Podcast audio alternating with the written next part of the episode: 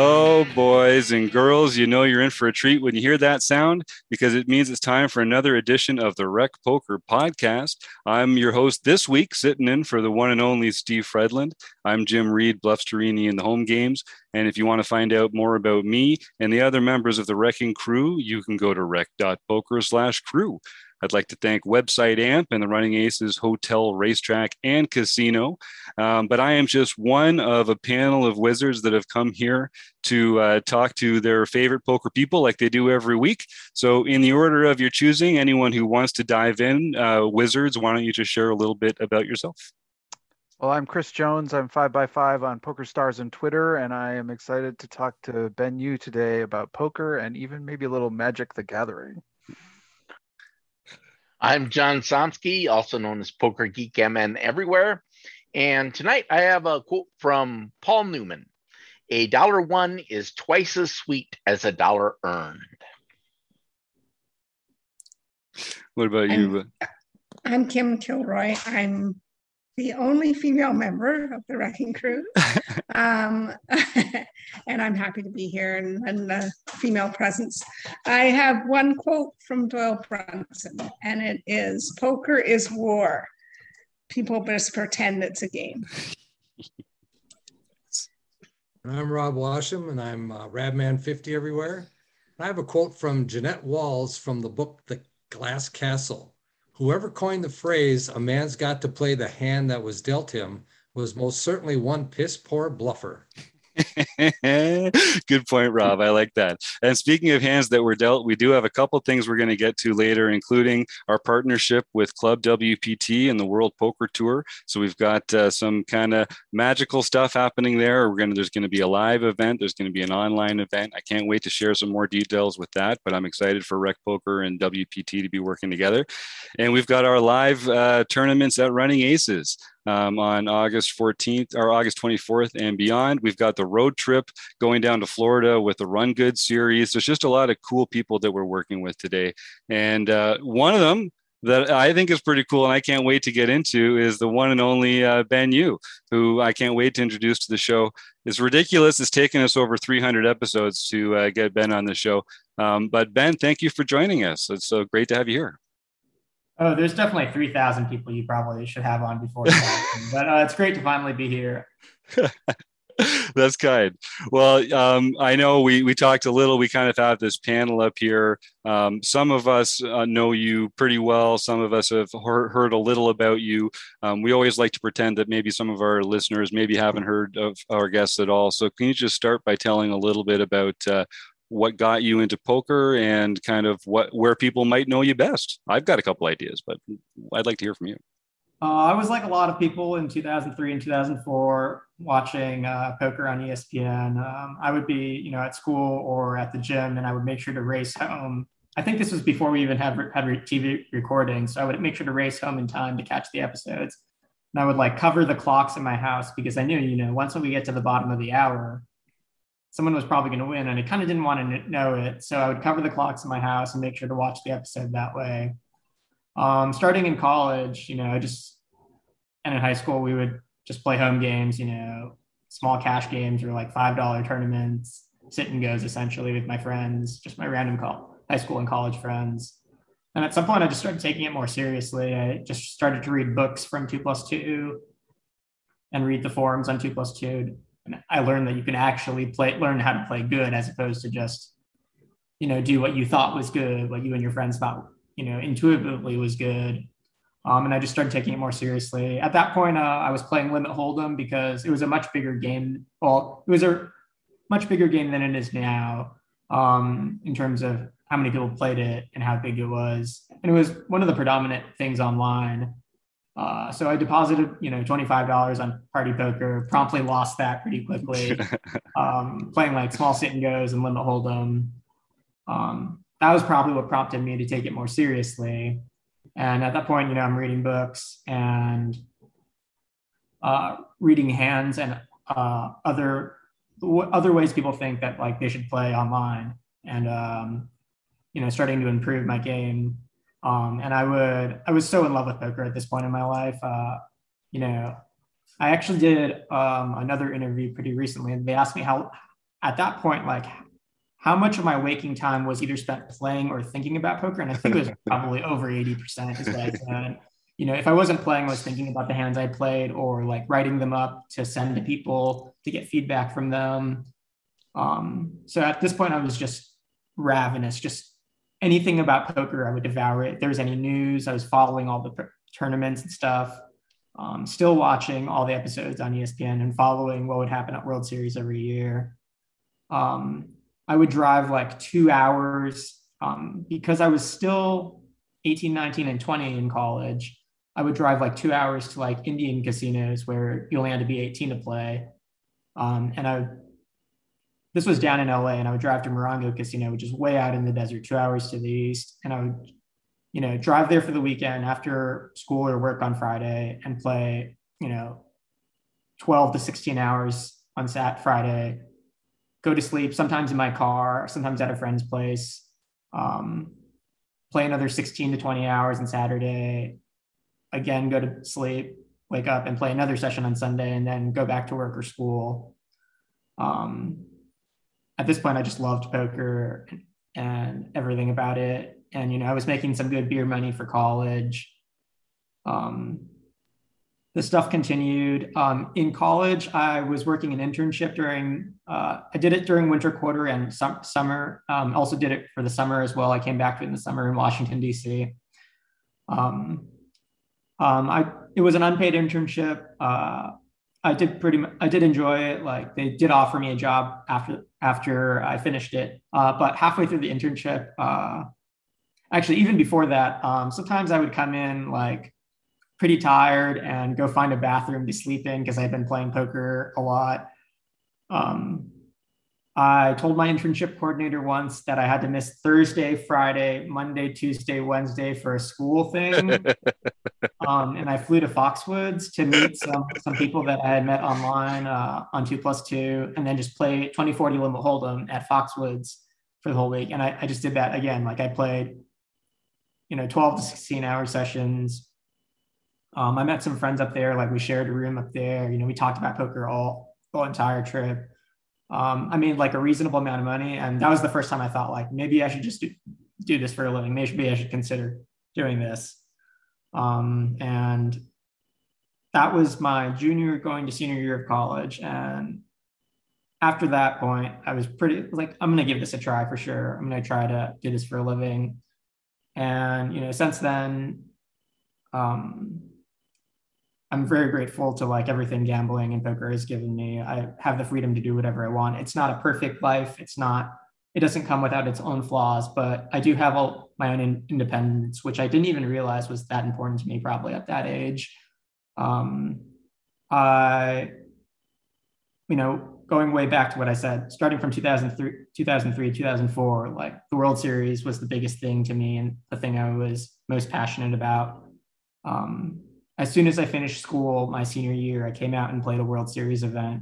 You know, I was only able to catch like the last few events because uh, my school quarters ended late. My school year ended late. Um, but I played one event, the fifteen hundred Limit Hold'em shootout, and I cashed it. Um, I was so ecstatic. Like there was, I mean, I, no, no success in poker now even matches up to how I felt at that point, given how excited I was for poker and, you know, just cashing in your first ever World Series event. Like whenever people tell me that too, like I, I really understand what they, like how excited they must be and how much they must feel. Um, and, you know, that pretty much gave me the bug and I, I just wanted to play World Series events. Um, and the next, you know, it's been ten or thirteen years since then, thirteen years since then, I've been playing World Series events every year, pretty much coming from when I was two thousand three, two thousand four, just watching things on T V. And also, you know, that first cash in two thousand eight. And even though, like, I think most people who have been around poker for a little while, who play professionally or full-time, you get a little burned out from, at some point. Um, and I've definitely gotten a little bit of that. I'm not as excited as I was when I was a green uh, newcomer, but I, I still do enjoy it. Um, and you know, sometimes you wish you could recapture that, that, that, that you could bottle that magic that you had, but I'm, I'm grateful that, you know, I, I look back on it pretty fondly that I, I was that uh, excited to get into poker at that point. And that's kind of how I got my start. And, you know, everything has just come from that point, I would say, just, you know, watching t- on T V and hanging out with my friends in two thousand three and two thousand four. Oh, that's awesome, man. I know a lot of a lot of our listeners can kind of can can empathize with that part of the story. Like, I know um, when when Hold'em got really popular, that's what it was all about, like playing those five dollar freezeouts with your high school buddies and your college buddies. And I had a little game out in Halifax where we were like playing around the dining room table, the coffee table, and the bed with the with the door on top of it. You know, like that's that's kind of like what I think about when I think about like home games and people getting started in poker and, and getting good and um, developing their, their game. Um, so what what I want, so I guess, I have, I have a whole bunch of questions that jump out at me. Um, you said, so you're the kind of like, you still enjoy it, but it's not as like fun, fascinating in that same way. Um, and I know you've probably got other things going on right now. What, if someone had to ask you, what percentage of your waking time are you playing or thinking about poker these days? What would you say? Oh, wow. Well, in the last year, uh, I haven't been playing pretty much at all uh, with the pandemic going. Mm. Uh, Previous to that, and I would say, you know, maybe still thirty or forty percent, still quite a bit. Um, a lot of my friends are still from poker, and I still check in with them, you know, in group chats, like every every day they actually wake up. Um, and I'm still I'm still thinking about, you know, whenever I see a poker hand, it's just natural to, to think about how you would play it, or if there's anything you can do differently, or if there's something you can learn from the situation. And I'm still pretty enamored in the poker world, so I'd, I'd say, you know, before this year, and when things went kind of crazy, thirty to forty percent. Um, this was actually the first. Uh, I do ask people a lot, uh, what's the longest they've gone without playing poker uh, since they started playing? And my answer used to be just one month, and it was typically be the month after World Series every mm. year when I was burned out and tired. Mm-hmm. Um, the, during the whole pandemic, I only played the online W S O P dot com bracelet events. So I took like a six month break, and then there was that main event. And then I, another six month break. And then I did start playing. There were a lot more a lot events in Las Vegas um, just like a few months ago in May and June this month that I played a ton of. Right. But uh, yeah, I took a long break actually. And it was kind of refreshing because the tournament schedule had been pretty full the, the past few years. Like, I mean, it's it's definitely a great thing for poker that anywhere you live in the world, there's pretty much a marquee mm-hmm. tournament you can play with within a, a plane flight. Um, a short plane flight. Um, in America, you know, there's a marquee event pretty much every weekend somewhere. I mean, at the main event level or higher, like at one thousand dollars and higher, definitely like every weekend you mm-hmm. go to mm-hmm. and play an event or series events. And that's been pretty great. Nice. Well, and um, I guess uh, you, I'll give you two answers, two ways to answer this question. It's about study. We're always talking about how we can get better, fun ways to learn, effective ways to use our time trying to learn, you know, because time's a resource for everybody, recreational players, we all have r- real jobs and stuff like that.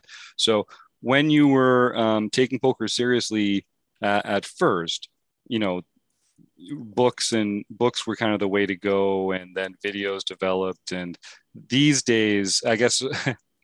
Long, long, long answer, long question. Um, how did you start studying, and how do you study now, or how would you recommend people study now and trying to improve their game? It is interesting that you point that out because, uh, yeah, when I started, there weren't really training videos. Um, so we're definitely in a different environment. Um, I read most of the two plus two books. There were like, you know, I don't remember, like Introduction to Limit Hold'em or Limit Hold'em for Beginners, you know, Poker Theory for Advanced Players. Um,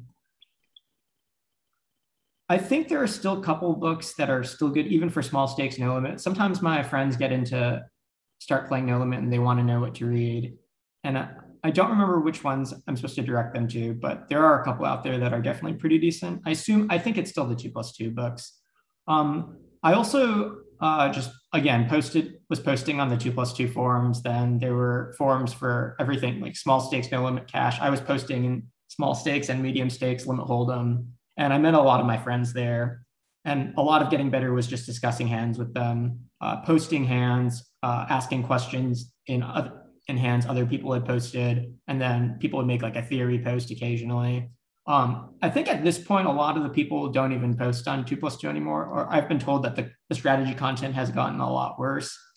I would guess that, you know, in this environment, I don't know for sure, again, because like, it feels weird to say this, but when I was learning, it was a different time. Yeah. Um, but my guess is, and the way I study now, or a lot of the way I study now, is watching videos on Run At Once. And I'm not sure which videos would be the best for beginners there. Um, I tend to watch a lot of Daniel DeVoris videos, Sam Greenwood, Lucas Greenwood videos, Chris Kruk videos. They make really excellent stuff, uh, very advanced concepts. Like you can tell they really, really have a deep understanding of the game. But I'm, I almost guarantee that like there are some great videos for beginners on there, or I mean, all levels, intermediate, um, you know, once you have the grasp of the fundamentals, I'm, I guarantee you that they just make some of the best content there. And I'm, I'm happy to shell out the money for it um, whenever I decide that I want to study pretty hard. And I would guess that's the best resource. Yeah, videos have really changed um, just how efficiently people can take in information, I think, and just how how much information you can crack, crack uh, jam into each second of of, uh, of time that you spend with that. So you can you can see why they're taking on. Uh, we do a couple training videos here ourselves, and Um, that's definitely a, a nice way to explain concepts, or we do sort of like going through hand histories, um, but having a more collaborative learning environment like the forums, we find we've got some forums here too with a really positive uh, attitude, and we, we kind of do some posts about community and some posts about strategic learning and that kind of thing. And I think something you were saying there really stuck with me, kind of like you have to kind of ask questions and you have to be unsure. And you can't, you know, you can't just post about things you know about all the time. You have to actually improve through other people pointing out flaws in your uh, in your knowledge. So, um, John, did you have something on that, or was it a tune? Well, yeah, yeah, I was I was kind of going down the same path you were going down. So, in the beginning, you did a lot of posting on two plus two, working with other people. Now you're a lot more video oriented. But do you still have a group of people that you bounce ideas off or talk things through with, or do you mo- do most of your studying just solo, or how does that work? Oh yeah, definitely. I, I actually think that, yes, the number one resource that I have, and I think that people should try to develop are, are just like other people who are pl- are attacking the same games that you are playing in the game, have the same goals that you do. Like uh, those are probably the best people to ask, because there's always like small nuances that you may miss, and they'll say, oh, but have you considered this person does this a lot? And it's only by, you know, them also playing in the games or playing in the same type of games or playing with the same people that they'll be able to notice that. And I have like, I have like, you know, a couple or three people I try to go to for every game that I play, you know, for every game that I play, I try, I, try, there, I have a couple experts, I think, that I try, try to ask. And then I also have a couple of poker chats in general. Um, and I, I think asking a lot of pe- different people is important, because it's poker, you know, it, it's very easy to get pigeonholed, for one person to get pigeonholed. So it's it's great to have like, get get the advice from a, a lot of different people. Um, but I, I do think that's the, I, I gotta credit like most of my um, successes and accomplishments are, have largely been built on, you know, Not not so much my own work, but, you know, getting input from other people and having them comment on my hands and learning from other people, for sure. So yeah, I definitely, you know, for every game, if, if I if someone if I come up with a tough triple draw spot, you know, I have a couple people to ask for that, um, and then no limit hold'em. You know, I have a couple chats just for that, because everyone plays no, no limit hold'em, so I have a lot of friends. And I, I think the people you want to ask, you you want to ask people who, you know, one you respect and you think are winning, but also like maybe they have different play styles, slightly different play styles. That way you get a little bit more different input. Um, and also you want to ask, like, again, people who, uh, and you want to discuss things with people who, you know, play in the same games and, you know, or want to play, you know, or have ambitions to play at certain stakes that you do. You know, it's always good when you have your goals aligned, that like usually you'll just learn better in those kinds of situations. I kind of want to ask you about, um, uh, it's kind of expand on that a little in terms of like getting advice from, from people who have different playing styles. Um, one of the things I, I, I you know, I, I don't know your game that well, but I've watched a few tables you've been on. I really, the, the heads up match you uh, played through where you got second at the World Series. I've watched that through. I think there's some fascinating hands there. And I think some of them, like I would, I would say you played them really well, but unconventionally and, um, and, and quite successfully. And like, sometimes I'm like, oh, I would never do that in this spot, but it, I really admired how it turned out and how you played it. And I was like, this, this is a spot where I'm not earning chips and my, that kind of thing. So I kind of want to like expand on the idea of like, when you're talking to these people that you trust and respect and admire, but they have different playing styles from you and they're, and they tell you, you know, like, well, this is a spot where you probably should have done X, but you actually did Y. Like, how do you like absorb that into like your approach for the next time versus like saying, well, actually no, but Y is really work that I, I really want to stick with Y. Like, how do you, how do you kind of balance those two things? You tell them, thank you, but I'm going to ignore your, your um, so heads up, I think, is actually very interesting, and it's a very different animal. And that specifically that event uh, that you're mentioning is actually pretty interesting because uh, that's the first time I ever played that heads up event. And I've always actually been pretty scared to play heads up and wanted to play. Add, every year I try to add a new World Series event that I can play to my schedule because that, that's just the way I, I feel like I can learn them all. And, you know, I started by playing one World Series event in my first World Series, eight in my second one, ten in my third one, because, you know, I just didn't, I didn't even know how to play no limit then. So I was only limited to limit hold'em events and then mixed game events. And then eventually I added no limit hold'em events. So every year I've always wanted to try and add uh, new events. And the heads up one, I actually wanted to play that one for, you know, two or three years. And I always got gun shy at the end. And it's just because in heads up, like there's nowhere for you to hide. You're, you have to play every hand and you have to play ninety-five percent of hands or ninety percent of hands. And if you don't, you're just going to get run over. And you do have to make ex- pretty extreme adjustments to what your opponent is doing. You know, if they start folding a little bit too much, you really should start going kind of crazy and playing every hand. So th- that one is really interesting. So yeah, that was actually the first time I had played that event. And I actually did a lot of learning in that event.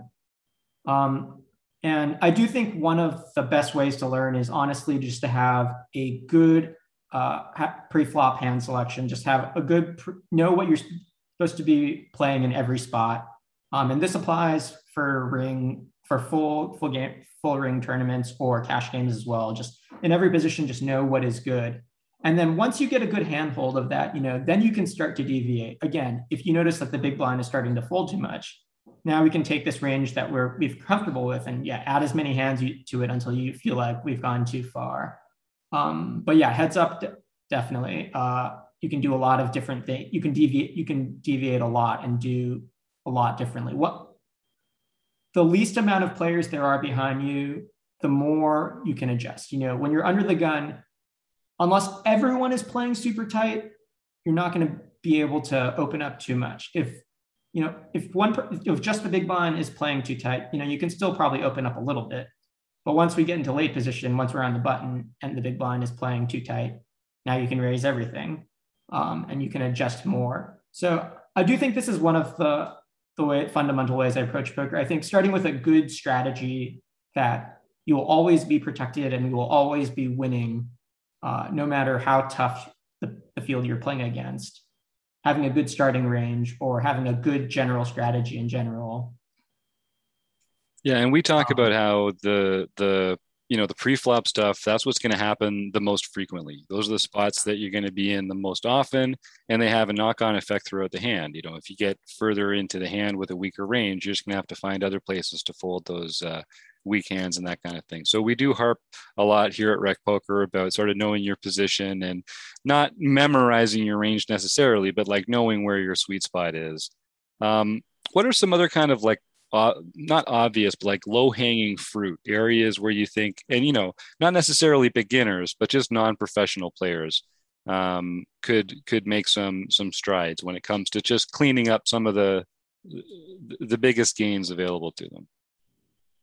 Oh, I think that's a very good point that you pointed out. Yeah, these situations come up a lot and they snowball. Um, I've definitely had people say this to me. Uh, I think the two things that people should know, one is what we're, we've just been talking about, is for the most part, people should start by playing tight um, until you're comfortable um, with doing stuff that feels unconventional to you. Um, starting with a tight range is probably the way to go for the reasons you stated, um, that, you know, it snowballs, that you, you end up getting to post flop in spots where you're not going to be comfortable what to do. Um, I do really admire the people that somehow have always, you know, have always been a field player, that have been able to start with a very loose range and just kind of feel their way to the correct spot. Uh, but I do think that's a lot tougher road. You know, if you, if you think you can do that and go for that in a much tougher environment that we live in now, I do think that strategy was a lot more viable maybe five or ten years ago, ten years ago. Um, but for everyone else, you know, if you don't know where to start, I think uh, starting with a very tight range. And then the second thing I would say uh, that I, I think is very low hanging fruit is when you have a good hand, you should just generally bet it. Mm-hmm. Um, a lot of people try to get too tricky, uh, trying to trying to confuse their opponents. And uh, the arguments against that are, one is they often don't need to be tricked. Um, people tend to be curious and want to see what, what your hand is, and they just don't believe you. Um, and they can't get away with with their hand. So when you have a good hand, you should just bet it. Um, a lot of times they get tricky themselves too and check behind, or, or they're just very passive in general. They just don't put enough money with their good hands in general. So you really have to be betting it yourself. And then there are a lot of scare cards that can come off that will kill your action as well too. So I would say a second mistake that people tend to make is just not betting their good hands good enough. Like it, it seems so obvious and straightforward, and it's very easy for your brain to talk yourself out of it. And there are definitely some exceptions to this rule for sure, but I would say just as a general, betting your good hands is a good way to make money. I like that. We like general rules here. We like general rules. Uh, so let me, let me ask you about another one then, Ben. So let's say you're sitting down uh, live at the table with someone, or at a new table, and you don't necessarily um, know anybody there particularly well, but you think that some some players there might be more experienced than others. What are you going to be looking for that if you see it in a player, you're like, oh, this is a player that is maybe not as experienced as some of the other players here, or, um, oh, this person's a pro. I like, what are the kind of actions or sizings or other kind of tells at the table that make you feel like you can gauge something about this player?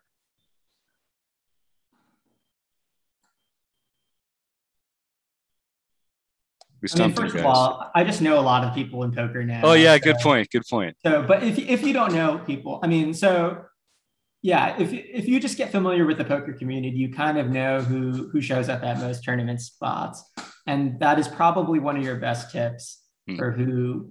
Um, but for the most part, a lot of uh, poker strategy, a lot of people play very similar nowadays to, you know, a small pre-flop raise. Um, they tend to be pretty aggressive. Uh, they three bet reasonably regularly, like more, definitely more so than with just queens plus ace king. They definitely have some bluffs. Uh, so generally, if they're a, a bit aggressive, that's a pretty tell that they're um, going to continue to be aggressive, and it isn't just good hands always. Um, they'll tend to, this has changed a lot, but uh, people used to use strictly small size, bet, bet pretty small on the flop. Um, but now that has changed somewhat too, where people bet can bet uh, bigger sizings uh, on all streets. So that's a little bit more confusing now. But, you know, if you played a while and you learned what, you know, once you watch these videos and or study from books or learn from your friends what good strategy looks like, if you just see it at the table, Um, it becomes pretty clear in a, in a few hands whether someone is implementing those kind of tactics. And if they are, they, they're probably going to be a good aggressive player. And these are the players you, you can try to emulate too. You know, even when I didn't know what good strategy necessarily was, I definitely made sure to pay attention to the players that I thought were good or knew to be good. And, you know, I just tried to emulate them. And, you know, even if you don't have a, a deep understanding of what's going on, like just emulating does get you some of the way there for sure. So, so I, I want to kind of shift gears because I teased this at the beginning of the podcast, but I, you know, I don't know if our audience is that familiar with you, but you're also a pretty accomplished Magic player. And I'm wondering if you can talk about how, how that came about. Was that sort of pre-poker, post-poker, how you got, got kind of interested in that? And then maybe also like how the two games intersect for you. Do you, do you think you've learned anything about poker through Magic? I, uh, so I played when I was a kid, you know, in like kindergarten, just at the playground table. And then I really didn't really interact with it that much from like high school to college on. And I, we only played casually when I was a child. And then at, after the two thousand, I want to say two thousand ten World Series of Poker, um, um, I had just come off, you know, playing a lot of World Series events, and I saw David Williams was streaming it. And I was like, oh, I remember this from when I was a kid. And I kind of got hooked on that. Um, I didn't realize that there was such a large competitive environment that goes on and that the game is thriving pretty hard. And I didn't realize the competitive environment did draw me into it. Um, I do enjoy, like, I didn't realize it was a thing that people did and competed on. Um, I made, made a lot of friends in it. And I do think that uh, there are some, I think people try to compare things too much in general, but I do think there are some similarities and some lessons that I did take over from poker. Um, I definitely just don't tilt that much when I play other games now. Like I just, or even in real life, like I just realized that like, I mean, I've had very absurd situations in where I, me and my friends are going to lose like, I don't know, six figures of money based on what card comes next. Like, it's hard for me to be upset in a Magic game now, even if we're playing, if, even if we're playing for something that I think is important, you know, if, even if I'm playing for a seat at the Pro Tour or, you know, a match that's roughly worth one hundred to one thousand dollars, I, I just realized there's no reason for me to tilt at that or anything. And this happens when I play other strategy games too. And I think that's really important when the games are not so much in Magic or poker, but if they're like team environment games, like it's really important to like foster a good positive environment, not tilt your teammates and not get tilted yourself in those spots. So uh, that's one thing that I definitely carried over. And just also that I learned from poker is like, as long as you keep making good decisions, even though the games have a lot of randomness, like as long as you continue to try to make the good decisions or, and do it over and over and learn how to, like eventually you will do well. And the results will come. So, I mean, it's very easy to get caught up on all the times that you got unlucky. Um, I just try to focus on where I can improve and where what I can do better. And this is pretty much, I feel like, true in all strategy games. Like, if you just focus on trying to improve, eventually you'll improve. You know, actually, that, that exp- kind of uh, extends into, so think, speaking of tilt and and the idea of like, you know, sometimes you're running bad and sometimes you're, I think some some recreational players are often wrestling with the, am I running bad or am I playing bad? Or am I running good or am I playing good? And like, how how do you differentiate between between those two? Um, wh- one of the ways I just try to think it, like, it's probably both to some degree, right? You're probably not, there are so many things you can do in poker. Like poker doesn't have, it's not one of those games where there's infinite decisions, but there's still a lot of decisions to be made. You know, you could have bet, instead of betting two thirds pot, you could have bet one third pot, you could have bet full pot, you could have bet one and a half pots. There are, there's so many moving pieces there. I just try to focus on those so much. Like, yes, you're probably running bad to be losing however many buy-ins you lost. Like, people, every, you're always going to come across that at some point, but you're not in control of that. So I just don't try not to worry about it. And I do just try to work on the those decisions, because even if you're winning, uh, even if things are going well, again, I said, there's so many different moving pieces like you can consider. Like if you just think like, if you play, you know, an hour of poker, maybe live poker might only be thirty hands, right? And maybe you only play, I don't know, six of those. But even in those six hands, you know, you probably had to make twenty total decisions maybe. And, you know, that that's a lot to review just off one hour of poker alone. And like, so there's no way that every, any human who plays poker possibly like is always trying as hard as they can be, right? Like, and that might be an unreasonable expectation, but it just shows that there's always room for you to improve. So to focus on being unlucky or being tilted that you're unlucky or losing is kind of like a waste of time. Whereas, you know, if I'm spending most of my effort just trying to improve my decisions, like, sure, maybe I made a bad play here and maybe I've been running bad and losing. But if I'm not focusing on that and just focusing on trying to improve as a player, eventually that will happen. So I just try to focus on, on, be, on improving. I do think that people tend to focus on where other people played bad and where, where I played good, because, you know, it makes me feel better. But I think we should do the reverse. We should focus on, you know, where did other people play good? And that's where, where I can learn from. You know, where did I play bad? Where should I improve? And as long as I'm just focusing on that, like, eventually you will get there.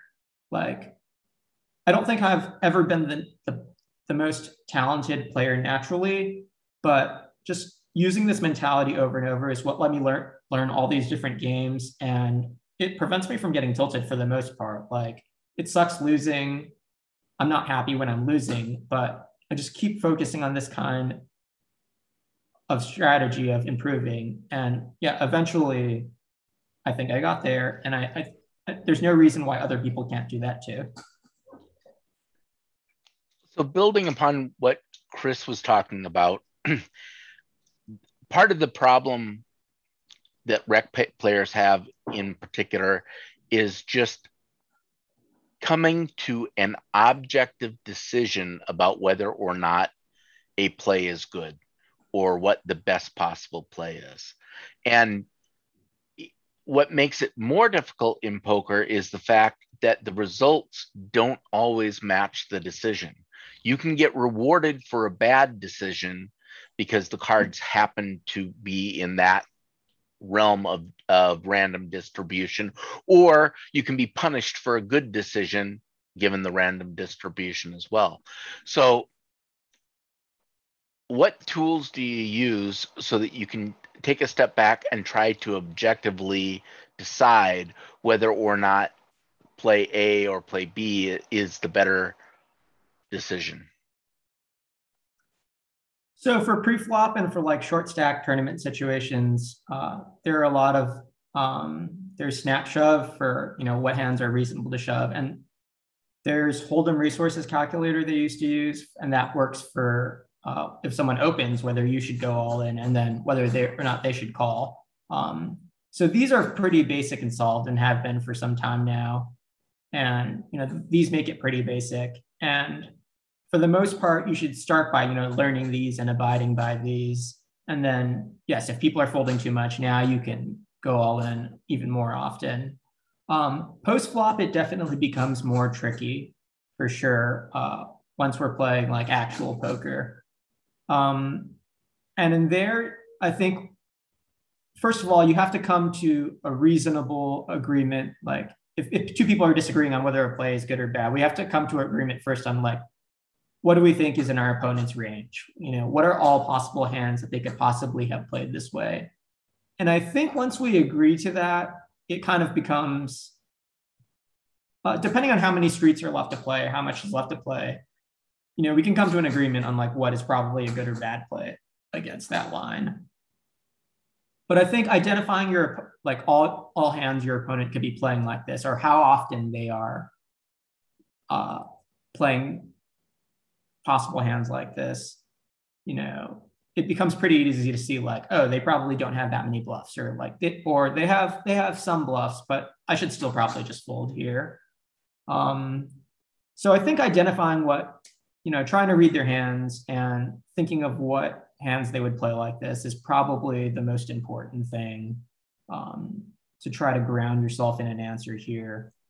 After that, you can kind of like reason your way through like, okay, what, what should I do with regard to that? And I think this this kind of takes away the ego too of like, did I make a good or bad play? More just think about like what the range actually is and try to not have it be about like, oh, is my decision good or bad? Like, am I, don't have it become like, oh, I'm a, a smart or stupid person. Just be like, let's just try to figure out what they have. Yeah, it's amazing how uh, how much of poker really just comes down to, are you making good assumptions about your opponent's range? You know, like that, that's something as recreational players, I bang this drum all the time, but like, we are not spending enough time working on ranging our opponents. Like, this is something that is crucial to every hand of poker you're going to play in. It's, you know, getting better at it is, uh, is getting better at poker. Um, all right. Well, thanks for letting me bang that uh, drum while you're here as well, Ben. Um, we're coming up to our time. You've been very generous to uh, share all this with us. Is there anything um, other than you're a fun po- uh, follow on Twitter, if people want to go to Ben Yu Poker and uh, follow him there, uh, where else can people reach you, and what kind of, what do you have in the works that you might want to share with some people coming up?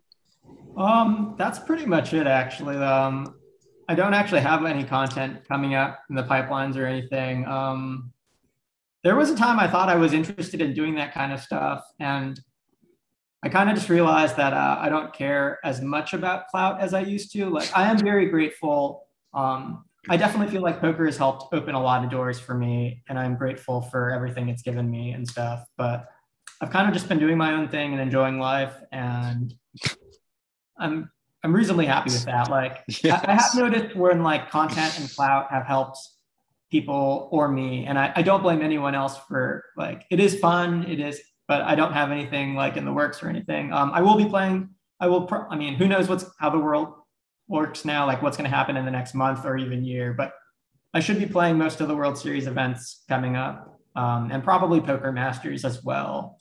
And given the year off, I'm reasonably excited for that. Like I said, I was burnt out a little earlier, and I usually do get very burnt out at World Series. I think the actual last two World Series I've played at over fifty something events, and usually towards the end, I had a phase where like I, I got sick and I slept like thirty-six out of forty hours. Mm. I went to urgent care once and they just told me nothing was wrong with me, and I was probably exhausted. Um, you know, and I, I was just drinking, you know, Powerade and other electrolyte stuff and just sleeping all day. Um, so that is a, you know, a huge thing that I, I try to gear up for every year. So we're going to probably do it again this year, and with last year off, and I haven't played mixed games probably for the most part in two years. So pretty excited for that. Yeah, nice. Well, I know we're getting a Rec Poker House down there for the series this year. I'm coming down for the first couple of weeks of October, so you'll be nice and fresh, and uh, hopefully we can connect when we're down there, and uh, that would be great. I'm definitely looking forward to seeing all sorts of fun folks and uh, and getting involved in some of the action. Have you had a house there before, or? We we had a condo before. This is the first time we're dipping into house territory, but it's pretty sweet. We're we're we're pretty excited about this time. Is uh, any any tips for first time uh, house people? Uh, we we've already got the billiards uh, table and the pool outside, so we got that covered. I don't know. Um, I'm not sure. Uh, at World Series, I mean, I mean. I'm not sure about the house, but at World Series, like, definitely know where all the bathrooms are. Go to bathroom mm. on every break. Mm-hmm. Uh, be ready for like a cramped zoo. Like, try to have food planned out ahead of time. Oh, so I guess if you have food at home, that's great. Um, yep. Having someone clean your house is great. I mean, I know that I know the poker houses can be kind of a mess sometimes during the summer. What, poker players? No way! I don't believe it. I don't believe it. Yeah, that's a good one. That's a good one. I like that. I have and someone who's excellent who comes clean my house that I would definitely recommend. Uh, ah. She's definitely come across money in my house before, and it, it's never missing. Like, I trust her. She, she, I love her. She's like family. Give, so give her clean the house. I mean, I, yeah, give her a shout out here, or we can reach you through Twitter. What do you like? Yeah. All right. Well, uh, we'll factor that, and anyone else who's looking for a little help down in Vegas uh, this fall, you know where to, you know where to reach out. And that sure was kind of Ben to offer to come and uh, do some work at our place too. What a guy. All right. Well, thanks, Ben. um, we're going to play a little commercial break here, uh, and then you can uh, sign out. And um, we really do appreciate your time. And we'll let you know when this comes out. It should be dropping uh, next Tuesday. Uh, so you can um, get a chance to catch up then. Uh, so thank you again, my man. Really appreciate it. Thank yeah, thanks, Ben. It was, it was a great fun. convo. All right, let's hear from our friend Jonathan Little, and then we'll see what's up on the back half. Have you ever wondered whether you should call a preflop raise or three bet instead? What do you do when you have a flush draw? Do you raise it, or do you just call? What do you do with ace king when you miss the flop? Are you tired of guessing about what the right play is with your particular hand? Well, my name is Jonathan Little, and I am a two-time World Poker Tour champion and creator of poker coaching dot com, where we offer over a thousand interactive hand quizzes where you play a hand and then get real-time feedback from our world-class pros. Don't guess and don't stress. Just register for your free account at poker coaching dot com slash rec poker right now. Well, I was so much, I was having so much fun texting with uh, Ben Yu there. I almost missed my audio cue. Um, that was a fun one. Uh, I always appreciate, uh, I didn't know Ben particularly well before we started setting up the interview, but um, really, really nice, friendly guy, great attitude. Chris? Yeah, you know, I, it should it should be mentioned. I don't think it came up in the interview. This is a three-time bracelet winner. I was gonna, like, we did, like probably should have led with legit. that. He's got seven million in earnings. He's a three-time bracelet winner. And if you're ever wanting to play heads-up poker, I really highly recommend. You got a Poker Go subscription? Go watch the W S O P heads-up final from twenty nineteen. Um, it is it's a it's a really good. There's a lot of tricky spots. It's it's a it's a It's just a masterclass in, in heads-up poker. So nice. And Kim's typing in the chat here that uh, had a question about the Big Blind Poker Go show, uh, but it can wait. We'll just have to have him back, uh, Kim. We'll have to have Ben back on the show. Good excuse. Yeah, he, that that was my introduction to him, to be honest with you. Uh, and he made the finals of that show, so that was good. I wanted to ask him about that, but that was fine. Nice. Uh, we're doing things a little differently this week. So um, we have uh, Jim and Jacob, premium members who are here in the chat. If you feel like joining the panel for this little community session, feel free to, guys. I know you're both uh, avid contributors in our study sessions and our, our other group discussions. Jacob, I'm going to drag you on screen when we talk about the home games, though. Um, maybe we should start with that, John. Why don't you roll into what's going on in home game land? And we have the one and only John, I'm muted Somsky, doing what only he can do. Well, I just wanted to throw back to, you know, it's a callback comedy. It's a callback. You know? Exactly. So uh, this week we had our mixed game championship se- series, and none other than Spot Conlon, Daniel Kennedy, got his very first uh, mixed championship series win. And then nice. on... Monday night, the other big event, and one reason why we might want to be talking to Jacob, is Keck Geek sixty-five, Jacob Kiki, won his second silver pin Ooh. for the Tournament of Champions. Wow. So, so he I, is... That's like, that would look like not only twice as good as this, but without the asterisk. Is that what you're telling me? He's got yes. two of these asterisk free? Asterisk free. God. And he is the second person, I believe, to join the two-time T O C winner club. That's right. Really? It... This hasn't been, this has been done before? Yeah. I, I, wow. yeah. Uh, John, Colin Anderson. I think I it was Colin was Anderson. Oh, yeah, that's, that's right. Wow. So, Jacob, wow. you're really joining an elite company here. And uh, speaking of elite companies, uh, Jacob's actually working at his elite company right now. And so he cannot join the panel. He can only listen in because he's got his priorities in the right place. And he's putting food on the table because uh, we are recreational poker players here, folks. We've got day jobs. Even even even the panel here, we all, well, or, we, or we're retired. Rob Washam. Um So, uh, yeah, great. Well, now uh, we've interrupted John enough that I think he can proceed. All right. Then for our nightly events, we have Benmar, Elizabeth Bennett Martin. Yes, Canadian Invasion. And this is an impressive sixth nightly victory. Mm-hmm. Mm-hmm. Milo Junk, Miles Hudson. Nice. Got his third nightly victory for the year. He's on a roll, and- too. Speaking of which, uh, partner in crime, Fergie fifty-six, Uh-oh. Kim Kilroy, got her sixth nightly victory. Wow. wow. Good God. She's on a tear. Is that because you've been, wor- you've been working with your new uh, Range Trainer Pro subscription, Kim? I can't believe we let Kim get Range Trainer Pro. What What have we done? This is like, this is, uh, I, I just feel like we've done a real disservice to the rest of the players in the home game. Yeah, actually, we should probably just cut her off from all yeah, poker probably. training whatsoever. I, I mean, like, just shut off her internet. I have my finger in too many pies. That's And of course, for our next item, we have once again go back to, you know, we've been spouting all these high numbers here.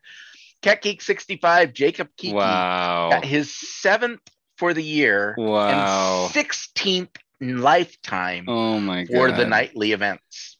The, uh, guys, unreal, unreal. And he, he's he, he's even he's playing in here. He's got a family connection playing in these home games as well. But there's no mercy. Um, it's just cutthroat action from uh, the Kiki family over here. Jacob, I think you had a you set yourself a personal challenge to win twenty home games in the calendar year of twenty twenty-one. I know you can't join the panel, but type in as John keeps going if that's correct or not. Because that's pretty, you're you're actually, you're not far off that pace, as ludicrous and ridiculous a goal as that is. But I, I mean, that's pretty amazing. Yeah, and I wanted to, so overall, um, for lifetime winners, Magra forty-four, now this goes across all series, all uh, events, all time, has twenty-nine total wins. And then uh, Jacob Kiki comes in at twenty-three. Wow. And and there and then there must be a gap before, yeah, the third. seventeen okay, is the next number of wins. And that, of course, is by Colin Anderson, Gloves ten ten. Ah, all so right. You see, we have a, a cream seems to be rising to the top here. Oh, my God. No kidding. And I got a comment from Jacob in the chat here. In this calendar year, he's at thirteen, including the nightlies, the mixed games, the international series, and the Tournament of Champions. So if you count all those in, thirteen. That you actually are on pace. What is it? It's August sixteenth at the time of this recording. Just keep on what doing what you're doing, brother. You're gonna, yep, crack that twenty. That's insane. We that that would be a Recky's award show performance of the year, I think. At least got to be nominated uh oh, for yeah. the oh. performance of the year. twenty, twenty pin eligible tournaments in the year. Okay, good God. Yeah, you said it, Kim. We got we got we can't let that happen. You got to step up your game. Yeah, it's just Run Good. We know what's really going on, Jacob. Jacob's a pop, uh, a regular guest in our Tuesday night O P A sessions, the online play and hang. And I, I can I can see the wheels turning. I can see the wheels turning in the, in there. I know what's going on. Um, well, one last thing to say about that August thirteenth tournament, the last one that uh, Jacob won. He was playing his father. It was heads up between him and his father for the win. So it was a battle of the Cat Geeks. Uh, I love that. That's amazing. So that's pretty amazing. Yeah. Way to go, guys. Then we go on to Diabolical. David Admonson got his second nightly victory for nicely the year. Nicely done. Nicely done. Then Poker Geek M N, John Somsky, got his second mixed, daily mixed event for the year. Is that the Saturday night practice? That's the Saturday night practice. And actually, right. which which, which one was that? Which which game is that? Horse. This was Horse. And the thing is, is when I got heads up, I really had uh, an opponent who couldn't hardly even play. And I was heads up against Kim. It was a very tough and long heads up battle. Oh, uh, really? I'm sure. Yeah, but I managed to to squeak out in the end and and take that one down. Awesome! But congrats, you guys. Previously that day, at the eight a.m. tournament, Kim, oh. Kim Kilroy got her second international victory for the year. Very nice. Very and nice. And then Trey three seventy-one, Thomas Pena, ah, got his around. first international victory for the year. Nice. And then, you know, this is filled with all sorts of people that go are associate with Kim all of the time. L P P Sunday event, we had Stewie thirteen, yes! Stuart Kendrich got oh! his first L P P victory for the year. So he Boom. can contact Jim Reed at po- uh, rec dot poker and or Jim at rec dot poker and learn, earn your free month of Learn Pro Poker. Holy cow. Yeah, Stu, that's great. Great work, man. And yeah, Kim, this is uh, Kim's Poker Friends Forever group that are just dominating the leaderboards here at Rec Poker. Way to go, Kim. Congratulations on keeping such excellent company.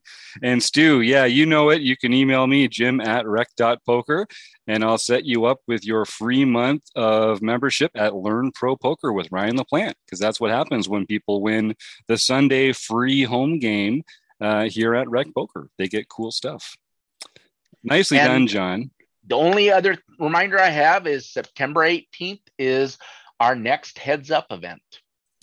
And that's at, uh, I believe, one o'clock Central in the afternoon. Correct. That'll be Saturday, one o'clock Central. And there is no late registration for that. So make sure you're uh, available right away, because we don't want to have to have people with Heads Up tournaments waiting. So no late registration. And that's a, a bracket, a ladder bracket tournament where Correct. We have a Heads Up series of matches. And the winner goes on to play in Marek Madness uh, next March. But that's not the only reason to circle September eighteenth. Uh, we teased at the top of the show that there is going to be something to do with Club W P T.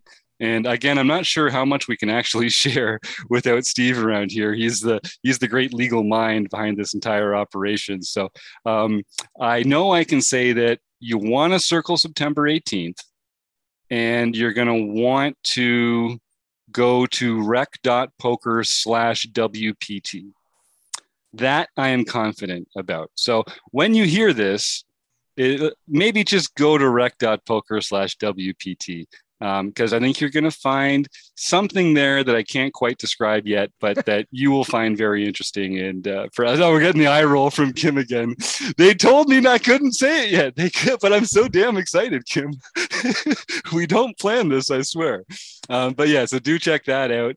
And uh, let me see. I think by the time people hear this, we'll probably already be getting going in the Run Good, uh, Run Good event down in Florida. But I think that's going to be a lot of fun.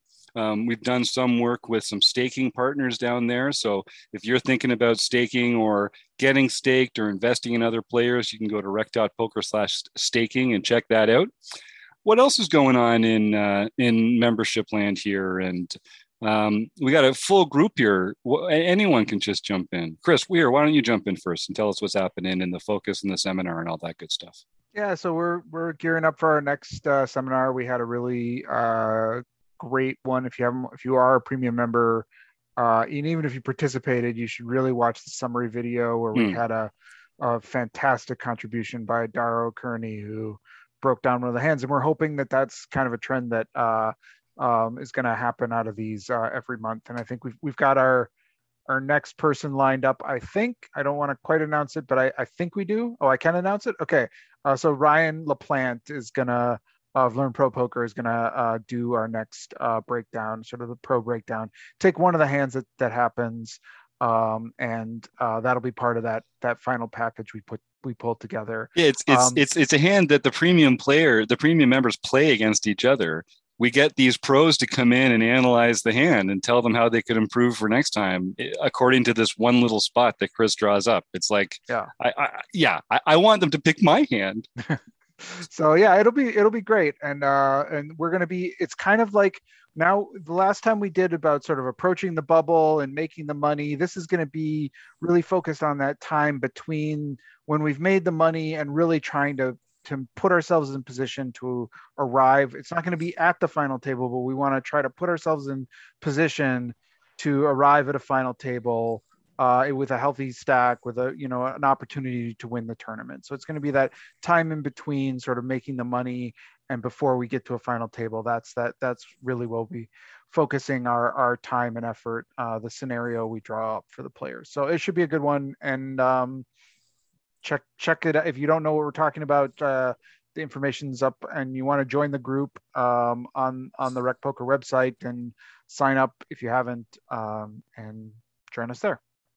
Yeah, that's going to be great. And um, Chris is also running our uh, the focus session where we're working with a premium member each month. I was just emailing with uh, Dan, and we're going to be taking a look at uh, a seven seven hand that gets pretty interesting. So I'll work with Dan. We're going to kind of build some ranges pre-flop and through the flop. And then uh, Chris is going to take it from there and do some solver work and take it beyond. So I'm I, I'm so excited about this uh, this focus program. It's a great way learning together. That's what, like what we were talking about with Ben, right? Um, talking with other people about specific problems. So that's that's phenomenal. I'm excited about that too. Um, Rob, what's going on? Uh, I know by the time you got you got you back got you back mic'd up again. So you're you're hitting the book study again, like you never left. Yep, we. Uh... By the time you hear this, we'll have had session eight, of Modern Poker Theory by Michael Acevedo. Um, that's coming up in our time in two days.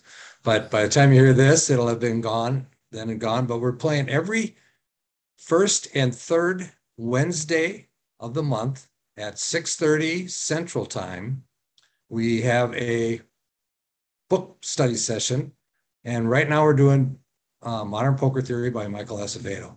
It's really intense. We get we get a lot of participation. I know some of the people in the panel here are there every every time we have a book study, and we go down some pretty deep rabbit holes. We've been going on this since I think we started this in March, wasn't it? It was um, this spring, yeah. Yeah, I think we started it in March. Now we've had a couple of hiccups in the last uh, last month. We've had a few hiccups and missed a few sessions, but we're going to get back to it hot and heavy. And uh, I think it's going to be a lot of fun. If you've missed any of the previous sessions, you can find them on Rec Poker. There's a group, a book study group. You can go in there and you can see all of the previous sessions and get caught up with where we're at. Um, do your due diligence, do some studying, do some reading, and get ready to dive into Modern Poker Theory with Michael Acevedo. That's going to be great. It's been a lot of fun uh, coming along and reading along with that. And um, this podcast is actually going to come out on Tuesday, the twenty-fourth.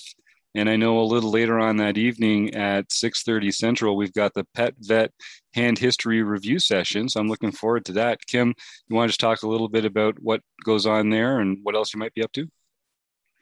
Right. Well, uh, we we will talk about some hands if I get any members to submit any hands. Yeah, people got to go over to the forum and put some hands up for Kim to. Otherwise, look over we'll just talk about my hands. Hey, we like that me. idea too. But uh, I have some really interesting things coming up. I've got some new programs I'm working with. One's called Check the Side, which I'm going to introduce uh, the members to. And the other one's another, um, something called Odin. Mm-hmm. Uh, and it is, uh, it's a solver done for you. So I'm going to introduce the group to that as well. Cool. So that'll be uh, exciting. If we don't have any hands, we'll just be talking about those programs. Nice. And people can go to rec.poker slash pet vet if they want to find out more about Kim and uh, her groups and uh, everything else that she's getting up to. Just like you can go to rec.poker slash Jim Reed or slash John Somsky or Chris Jones or Rob Washam and find out about uh, the rest of the crew here and what we're all getting up to there. So let me see. We laid, we laid a lot on some folks today. What do you think, folks? Should we just... Uh, Pack it in there. Any other parting thoughts for the rec- rest of Rec Poker Nation? Not seeing any. I want to thank Running Aces, Hotel, Racetrack, and Casino, Website Amp, of course, Ben Yu and Steve Fredlund, who couldn't be here, but John, Chris, Jacob, Jim, Kim, and Rob. Thanks, everybody, and we'll see you again next week.